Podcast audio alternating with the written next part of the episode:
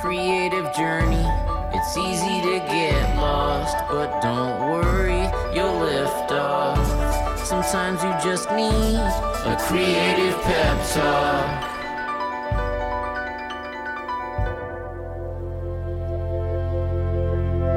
Hey, you're listening to the Creative Pep Talk podcast. I'm your host, Andy J. Pizza.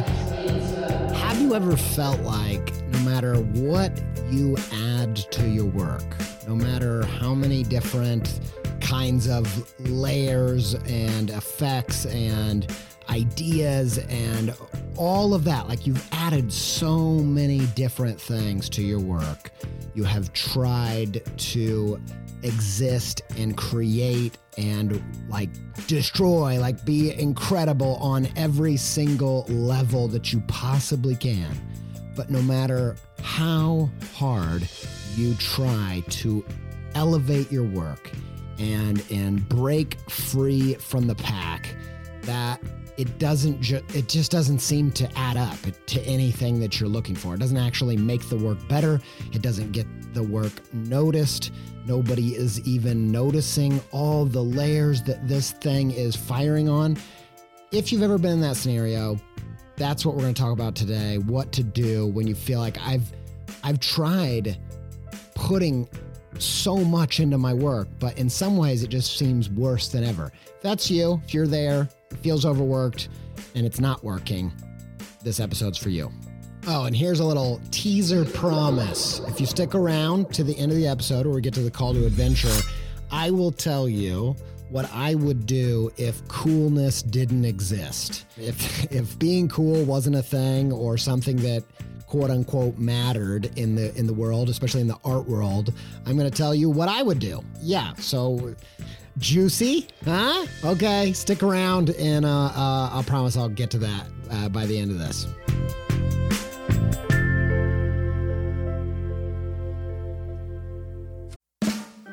I really needed to rehaul my website. I was talking to some web people, looking around, and I got intrigued by Squarespace's new Fluid engine, partially because it just sounds cool, but also because it allows you to drag and resize and layer up anything you can imagine. I dove in, rebuilt my site.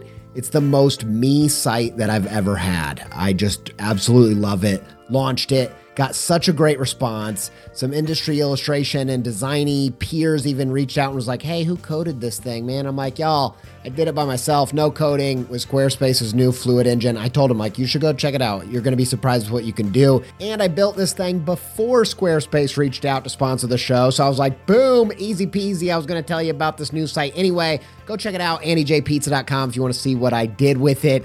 If you want to try it yourself, make a site that's totally you where you can build a portfolio, sell content and courses and all kinds of other stuff, head to squarespace.com for a free trial. And when you're ready to launch, save 10% off your first purchase of a website or domain with promo code PEPTALK, all one word, all uppercase.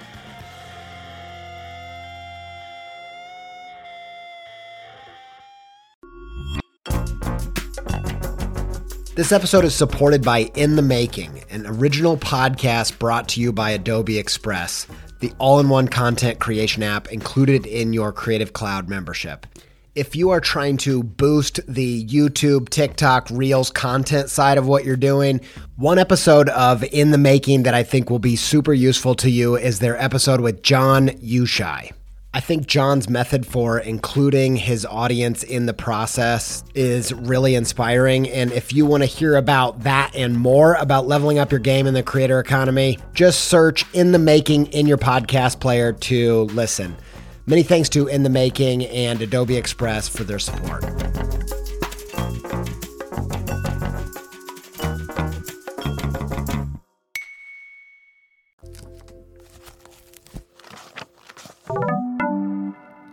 As an illustrator, there have been these points in my creative journey where I feel really frustrated that I have tried everything that I can think of. I have added every layer that I can to my work, but it doesn't seem to be helping.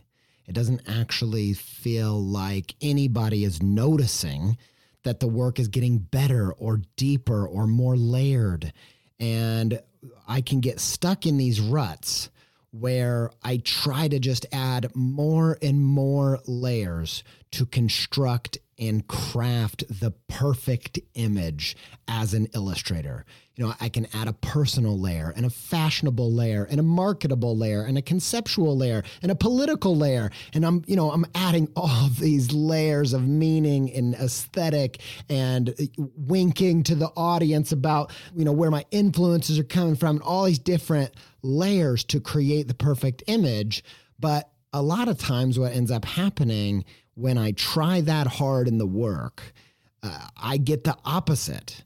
Like it doesn't connect on a deeper level. It actually feels overworked and it feels worse off than not trying at all.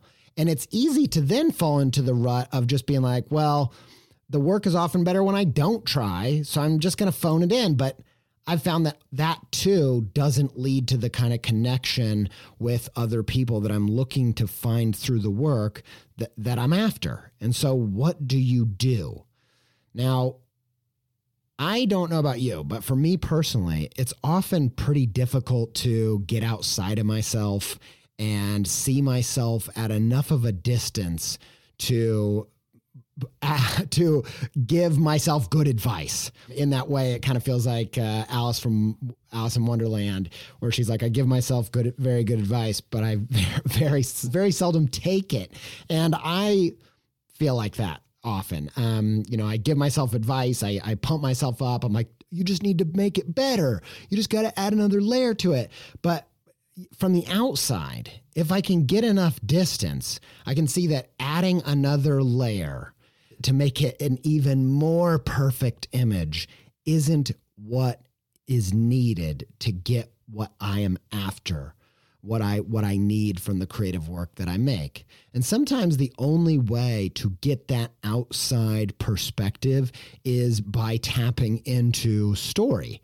It's one of the reasons why on this show I'm always talking through analogy and metaphor and, and referencing pop culture stories and movies and all that kind of stuff, is because for me, story is a bit of like a religion. Like I think about it kind of like mythology and, and how people have used stories throughout time. And if you want to get some perspective on your own life, I think a really good tool for doing that is through the lens of story.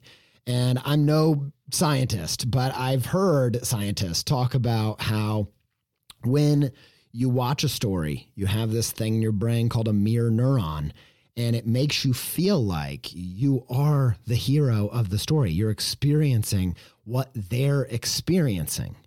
And and so you're doing two things at once. You're both experiencing it like it's you, but you're also sitting back and watching it play out with a distance that you can't have with your own life, at least within the moment. Like in hindsight, sometimes we can see like where we got it wrong, but usually in the moment, it's pretty difficult to see what we're missing. And so for me, the best tool is to consume stories and be mindful about what are the stories that are really hitting me on that visceral level where there's a part of my psyche that is connecting to it in a way that goes beyond logic. You know what I mean? Because the logic side is the part of your ego or your conscious mind that is the one stuck in a problem that they can't fix. But the emotional side, uh, there's a resonance to the things that speak to where we're at. And if we'll lean into those stories, I think for me personally, I get a lot of um, I get a lot from that practice. And recently, I felt that struggle where it didn't matter what layer I added to perfect the perfect creative practice. Um, not unlike making a picture and adding the perfect layer to my illustration to construct the perfect image, that it didn't matter what layer I put on, it just wasn't what I wanted it to be. And I found myself kind of searching back in my mind for a story that kind of got at how that frustration felt. And the story that came to mind was the movie Grease. Now, a couple weeks ago, we watched Grease with my 14 year old. And if you have a teenager or you ever had a teenager, you probably know what it feels like to like watch classic movies with your teen. Like there's a part of it that is just extremely enjoyable. It's like watching it for the first time through their eyes. And that's really cool, especially when you're sharing, you're only trying to share the cream of the crop. Uh, but there's another side too with the way that the world progresses and and, cha- and times change, where there are just things that are super cringy or way worse than that. And Grease has a lot of those. And so I was excited to show it to her because uh, she's in a musical right now and she's big into the theater musical world. And I just knew that in some ways she was going to love it. And I knew there were things that were kind of out of date, uh, but I didn't. it's so funny. Like we tried to watch The Office with her, and it's like, oh man, and that's a new show, relatively speaking, but it's got just some stuff that did not age well, and it's hard to sit there. Neck, I feel like it's like watching. It's the equivalent of watching sex scenes when you're a teenager sat next to your parents and you're like oh god this is awful that's what it feels like to watch these things with um, just concepts that didn't age well. And so Grease has a lot of those. And so i'm acknowledging that at the top as we dive into this story of Grease. it's imperfect to say the least. But i think that the core of the story has something to teach us here. And one thing that I've done as I engage in stories this way is I've realized that we all know that great stories have a lot of tension. Like you got to build the tension. That's what keeps you engaged in the story. And I've heard a lot about how that tension is in the external world of oh man we've got to get the elixir we've got to get the the blueprint for the Death Star. Like it's all riding on this, like whatever it is, whatever the rising action is, there's this tension that keeps us glued to the seat to see what's going to happen next. I think that's all real. But I've noticed in myself that the stories that really profoundly impact me tend to be have a different layer, a different layer of tension, which is a tension within myself. Because most stories start with a hero that you're rooting for but they're going after something you know that they don't need or that is not good for them. And so you have this inner tension right at the start. Most heroes, when they go after something, you know that there's something about what they're going after or how they're going after it that isn't going to work or it's it's not going to play out well or it's not going to be for the greater good or it's not going to be good for them. It's not going to give them what they think they need but at the same time you're rooting for them because you're like you have this inner tension. And even better often the same is true for the villain. Where the villain you know like you're rooting against them but there's also something about what they want that has a good villain that you relate to. You're like, I kind of get why you're doing this, but you're kind of going about it the wrong way.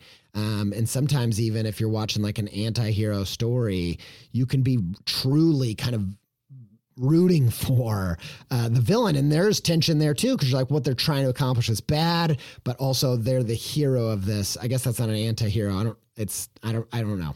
It's, it's kind of in that realm though. And that's the tension that I think we often feel on a deeper level with great stories is we want them to succeed, but we're also like, but do we? Because we know it's not really going to be good for them. And in the movie Grease, what I think Danny wants is I think he wants to be cool. I think that's his top priority at the start of the movie.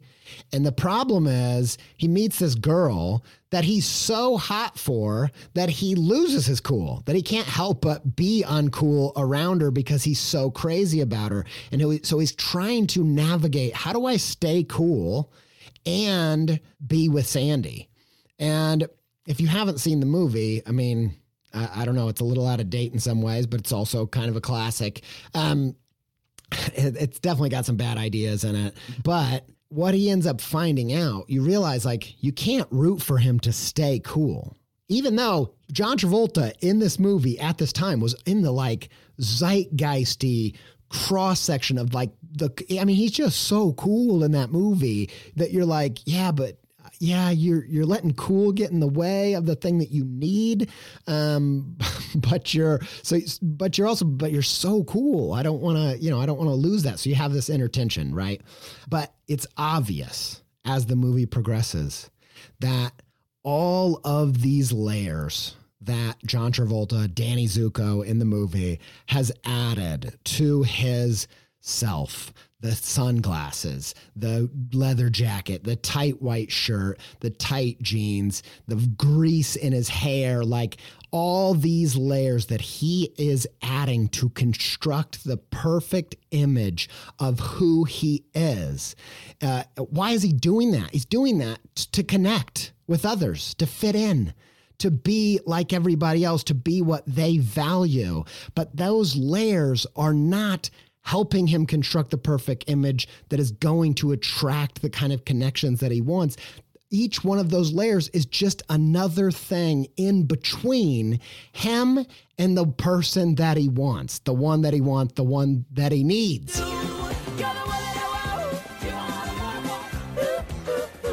Right? Like all those layers that he's adding for connection are the same things that are get the obstacles in between the, the true connection that he needs. And I wonder if the same isn't true for our creative work a lot of times. You know we there's so many things that we add. There are the the personal layers the the fashionable layers the marketable layers the conceptual layers the political layers all those layers that we add to construct the perfect image of us as a creator. No matter what kind of art you make or literally to the images that you make we add so many uh, uh, attractive layers to the process that we forget that all of these layers are stacking upon themselves and getting in between us actually connecting with anybody, which is why we started doing this in the first place. And so, if you are in a place where you are feeling like no matter what you add to the work you're doing, it's just not adding up to the connection you're looking for. Maybe you got to do what Danny Zuko did, which is ditch all the layers, get back to what he actually wants, what he actually needs, and be authentically true to that thing, even if it risks you being uncool, losing social status or or capital uh, because in my opinion and in my experience, both as a creator and a consumer, those are the artists that have that deep resonance, the people that are uh, so hot and passionate for something that they will risk being uncool. And so I think that the point of the movie and the point that I'm trying to make it's in the movie, it's in the songs right from the start, where even in the song Grease, at the top of the movie, which I didn't realize was written by one of the Bee Gees, but it makes total sense. It sounds like a Bee Gees tune. That song, uh, I think, says the point of the movie, which is we have to be who we are. And to me, it, it's this idea of connection and and fitting in and going together not because we're the same not because we're these interchangeable parts but because we're more like puzzle pieces like that analogy where what makes you fit is how you're different and if you're afraid to let go of the perfect image that you've crafted to fit into the t-birds or the pink ladies uh, you are not going to ever fit in on the level that you long for because you long to fit in because of your difference not of because of your sameness, not because of your coolness.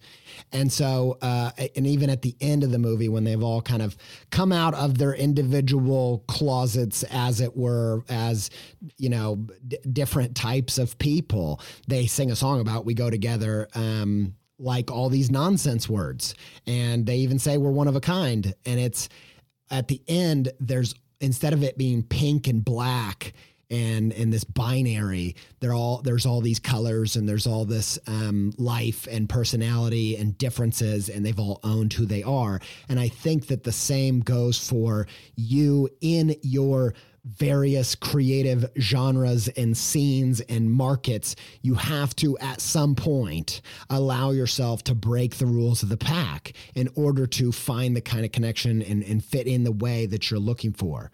Um, and I and I love I love to see it. I uh, there's a song that um I was talking about in an interview that we recorded, I don't think we've released yet, um, recently by an artist, Indigo De Souza, who I'm just a huge fan of. I'm, I'm a huge fan. My daughter's a fan. My wife is a fan. She, Sophie was showing me, um, uh, she got me into the new single. We were, uh, I was a, already a huge fan of the previous album, but I hadn't found a space to listen to the new single, which is a ballad.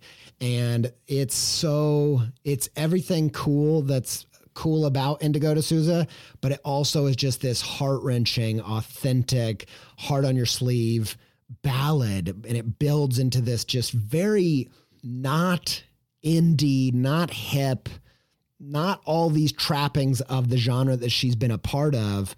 It just comes out in this singing, this authentic, belting cry about um, how big her love is. And it just, that, I was already a fan. That moment, that was the, uh, that was the, the, um, the end of the movie Grease, Danny looking like a jock and Sandy looking like I don't know what the name is for it, but coming out uh, looking like all slick and cool. That was the moment for me where I went from a, fa- a huge fan of this person to a super fan. And I had to listen to all of the interviews I could find and the live recordings and send it to my father in law. And he got into it. And it was that moment of deep, raw, authenticity. You know, she'd learned all the rules and then forgot them and let go of them and let herself shine through the work, even if it's at the risk of being uncool. Um, and I don't think it's cool. I don't think it was cool. I, I would use a lot of other words to describe it. And I think to me, that's what I'm after as a creator.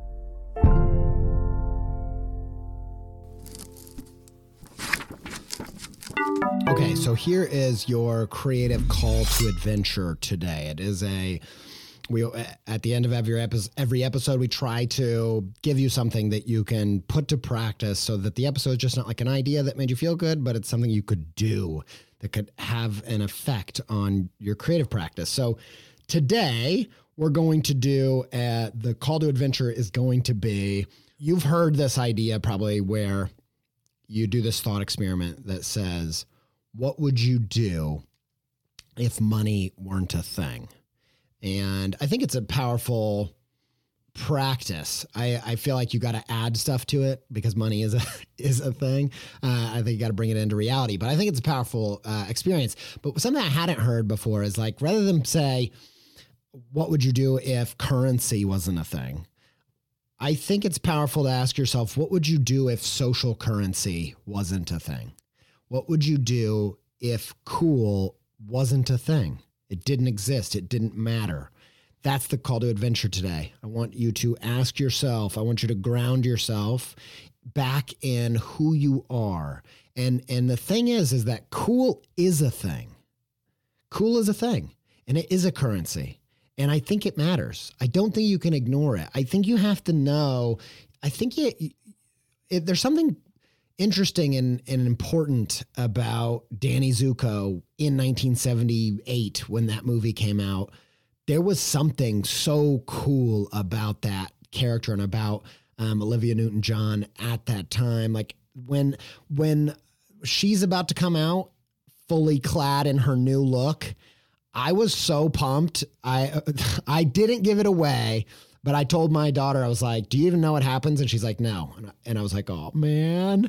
She's about to see Sandy D turn into Sandy the Stunner, and it's to blow her mind. And, and it did. And it was this crazy thing. So I actually think cool is.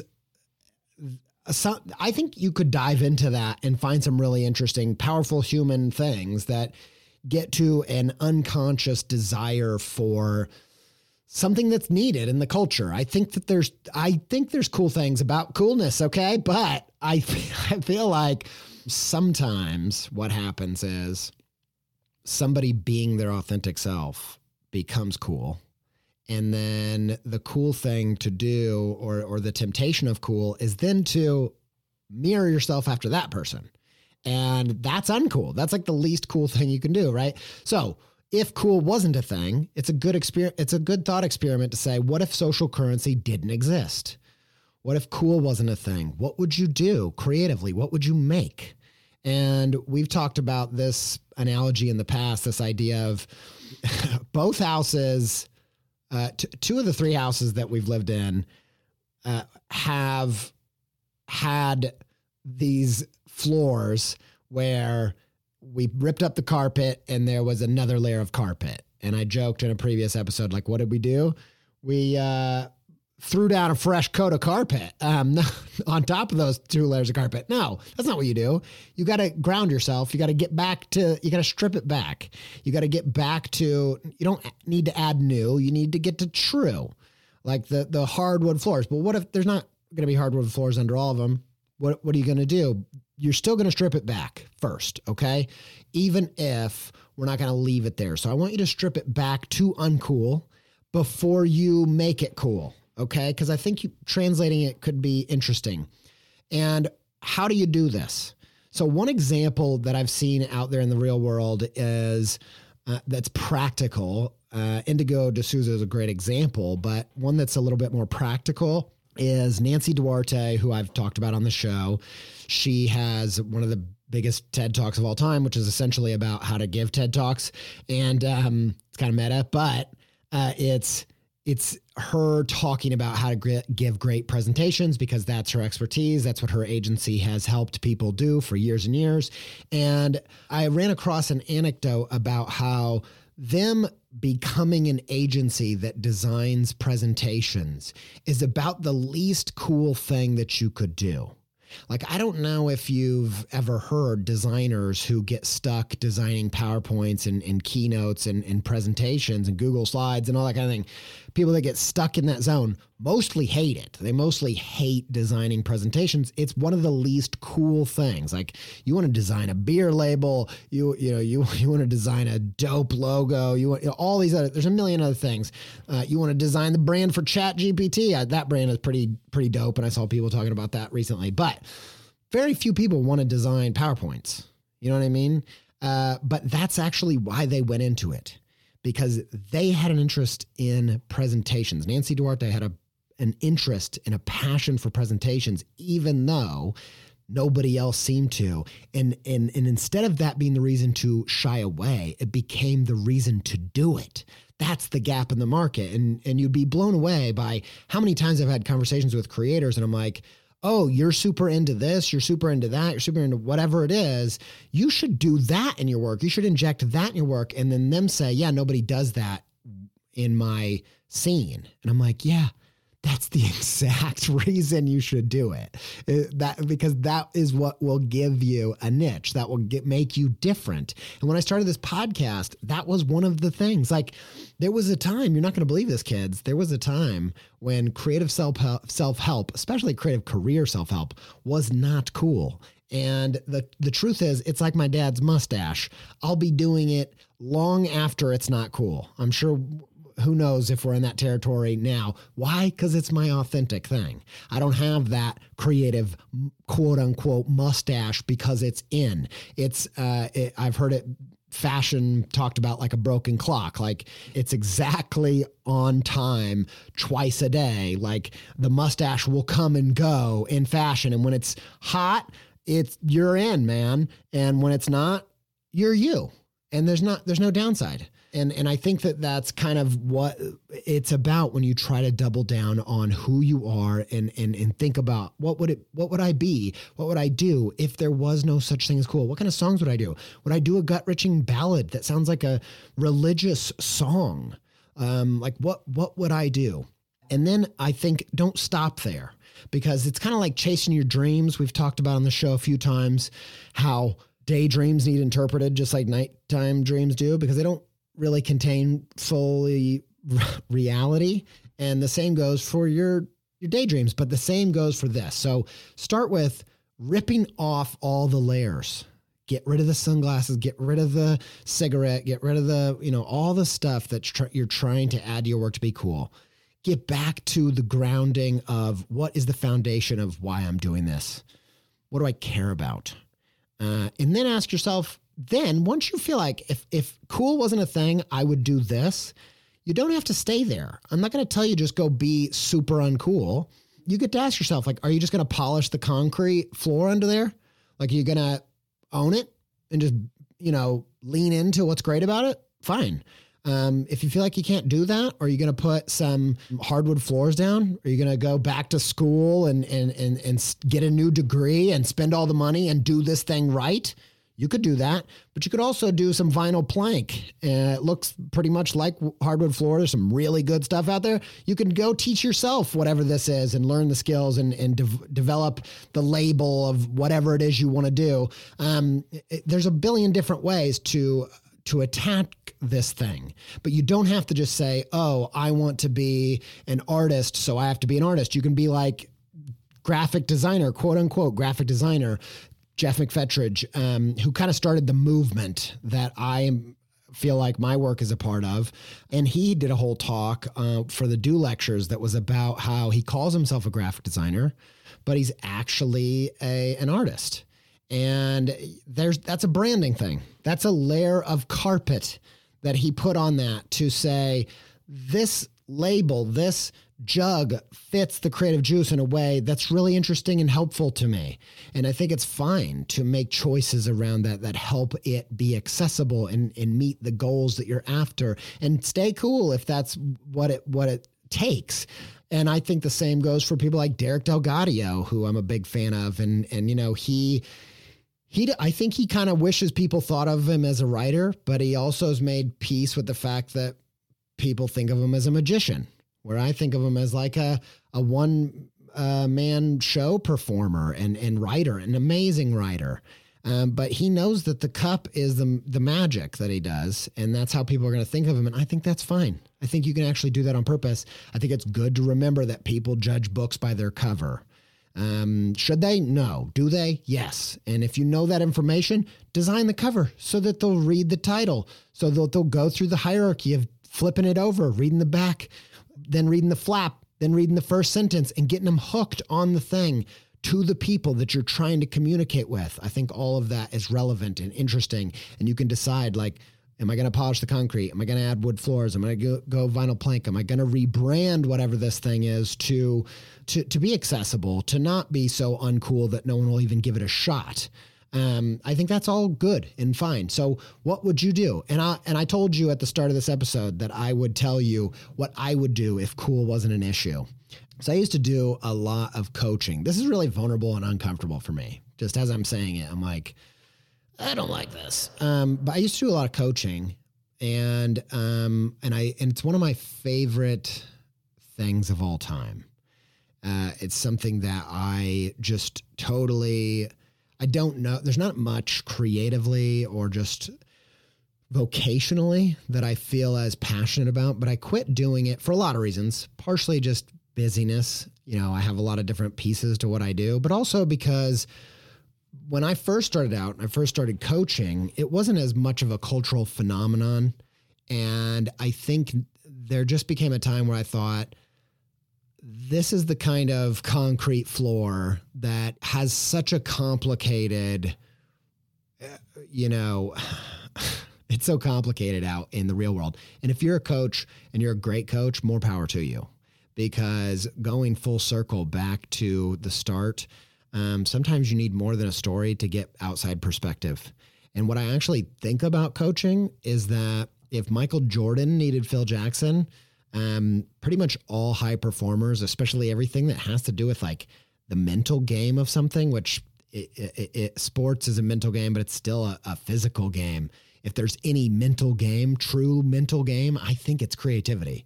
And I think it's, you know, the amount of people that get stuck in their own heads, stuck in their own perspective, stuck not being able to see themselves from a distance is almost everyone in the creative world. And so I think that it is a world that really could benefit from a thriving um, coaching industry. and I've seen people like Rick Rubin do some super interesting things. And uh, I think everyone has different opinions about him, but I've always found him to be an interesting person because to me, for years, I've thought of him as like, this is a creative coach for mu- musicians, but he's put on the layer of carpet of producer and he calls himself a producer but that that's a way in which that industry has allowed that that is needed but maybe potentially um, that they have would have more complicated relationship with the idea of coaching. And I've tried to come up with different versions of that for myself, and maybe I will, or maybe I'll just own it and I'll get a whistle and I'll get a hat and I'll be like Coach. Um, uh, Calhoun on on Grease and and say we're gonna rip them, we're gonna tear them, we're gonna rip them to shreds, and then we're gonna come home and ring that victory bell, like we've always wanted to. Um, I've seen that movie a million times. But yeah, that that that's that's my answer. Uh, and so you're called to adventure today is to figure out what your answer is.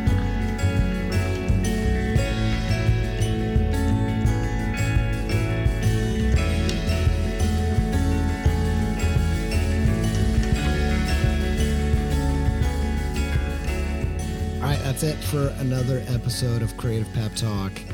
Uh, I got to meet, I got to see some people that listen to the show recently for the first time in a while, and it just reminded me how how much I love doing the show, how grateful I am to grace your ears, and uh, and it's just I feel so connected to to y'all through this show and and through the being a companion on your creative journey and for this podcast to be your creative journey companion. So thanks for letting me come with.